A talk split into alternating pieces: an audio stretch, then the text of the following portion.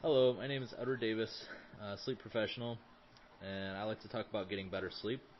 Uh, today I'm here with Richard Casque, MD, board certified family physician, and he's here to give us some insight on the topic of circadian rhythm. Um, so I'll start right out. Uh, what is um, a circadian rhythm? Well, thanks, Ed. It's good to be with you today. Uh, circadian rhythm is part of our biological clocks internally. Uh, all living creatures have some sort of um, biological clock, even flowers uh, have a mechanism that uh, allows them to bloom at the right time, for example. For humans, um, our biological clock consists of uh, the circadian rhythm, which is uh, what keeps us in our wake uh, sleep modes. Uh, it tells us when to wake up, it tells us when we're tired, and it, the uh, biological clock is also responsible for um, synchronizing our digestion, our moods, and many other things. All right. Um, how does this affect our body uh, directly? Um, I know you said, um, you know, our our digestion, but um, directly affecting us, uh, you know, how would it affect us uh, having a, a, a good circadian rhythm or even a bad circadian rhythm? Well, a circadian rhythm needs light, sunlight, uh, in order uh, for the wake sleep cycle to work effectively. Um, there's an area in the brain called the hypothalamus, which, when stimulated uh, with sunlight through our eyes, will release melatonin. And this is responsible for helping us get to sleep and maintaining our sleep. Okay. Um, how does uh, our circadian rhythm get out of sync? Uh, I work uh, overnights myself, the grave shift, and uh, would that have any direct um, effect on my circadian rhythm uh, or even make it out of sync? It sure can. Um, that's probably one of the most common reasons people have uh, sleep disorder is because of um, their circadian rhythm being out of sync due to the fact that they are sleeping when other people are awake and vice versa. And since we need sunlight to help keep their the uh, circadian rhythm healthy in us, if we're not getting that much sunlight because we sleep during the day and we work at night, then there can very well be a, a problem. Um, it also uh, is very common for people who travel long distances by plane. Jet lag is a very common example of our circadian rhythms being out of sync. This usually lasts only a day or two and goes away on its own. But uh, medications taken on a regular basis can affect our sleep cycle, whether making us more tired or more active. And uh, people who are blind uh, usually have problems with their sleep cycle because they're not getting the vitamin D conversion from the sunlight needed to keep their uh, rhythm in check. Okay, great.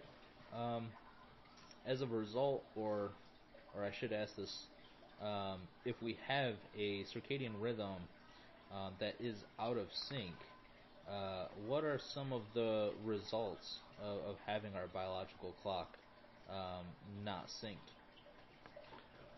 Well, a person whose uh, rhythm is out of uh, synchronization will have a hard time uh, getting a good night's sleep. Uh, they won't be sleeping very soundly. Their sleep may be broken up even by light noises.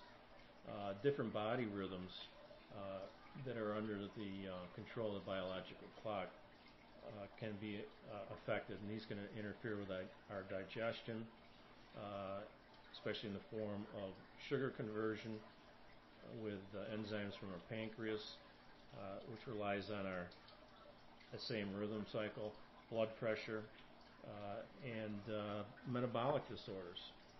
Uh, it can also be linked with obesity, diabetes, again because of the pancreatic uh, involvement, heart disease, especially uh, someone who um, whose blood pressure is affected by their rhythm being off, and mood disorders, whether it can cause or exacerbate things like depression and anxiety, uh, but it can also, with lo- uh, long-term sleep deprivation, can also cause uh, more serious problems uh, like psychosis, including hallucinations. Um, also, obstructive sleep apnea uh, uh, is also one of the effects of our biological clock and particularly our circadian rhythm being out of sync. Great. Um, I have sleep apnea myself, um, and I take vitamin D. And as you know already, I work grave shift. Um, so how would I, um, or or you know, um, anybody out there, um, how would they maintain uh, a good biological clock or have a good circadian rhythm? Um, or if it's not synced up, how would you get it back on sync um, and uh, and keep uh, keep a really good circadian rhythm? Well, great question.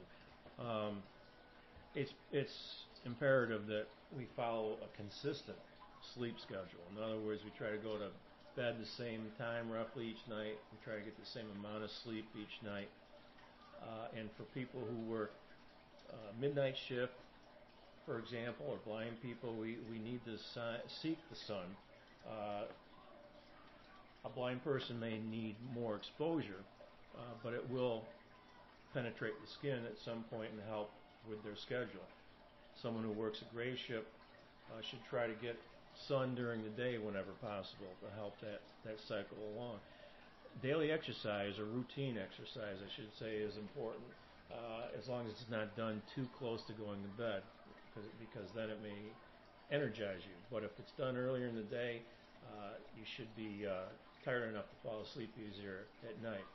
Avoiding uh, meals before going to bed, avoiding uh, liquids, especially caffeine and alcohol, and uh, also tobacco. Uh, it's okay, especially as we get older, if you um, want to take naps, but keep them short and keep them early in the afternoon so they don't interfere with falling asleep later. It's a good idea to turn down or off your screens and your lights half hour to an hour before you go to sleep. Otherwise, you may get too much uh, light uh, sensation that, that will trick the, the body into thinking that it's still daylight. Uh, everyone has to find the right temperature and environment for for their sleep. Generally, most people prefer quiet, cool, and dark uh, place to sleep, but everybody's a little different, and you have to find what works for you. Uh, if you have any stress, anxiety going on, try as best you can to work that out before you go to sleep. Otherwise, that could keep you tossing and turning. Reserve your bedroom for just sleep and sex. Uh, don't eat in your bedroom at night. Don't uh, sit up with your laptop open. And uh, basically, just creating a good sleep hygiene to keep your uh, to get your circadian rhythm back on track or to keep it on track uh, is is possible. Uh, it may require a little bit of effort for some people, especially uh, uh, shift workers uh, who may not get enough sunlight, but it can be done as long as we put enough thought into it. Well, thank you, thank you, Richard. Um, that's a lot of information. Um, it's a lot of good insight. I wasn't aware about the screens, and I'm always on my cell phone, so I'm gonna have to try to break that habit. um, I just want to say thank you for coming in. We're running out of time, and uh, I hope we can do another interview, maybe on another topic. Uh, you know, maybe insomnia. Uh, but I just want to say thank you for coming in today and doing an interview with me on today's topic of uh, circadian rhythm. Appreciate it. Sounds good, Ed. Hope to see you again soon.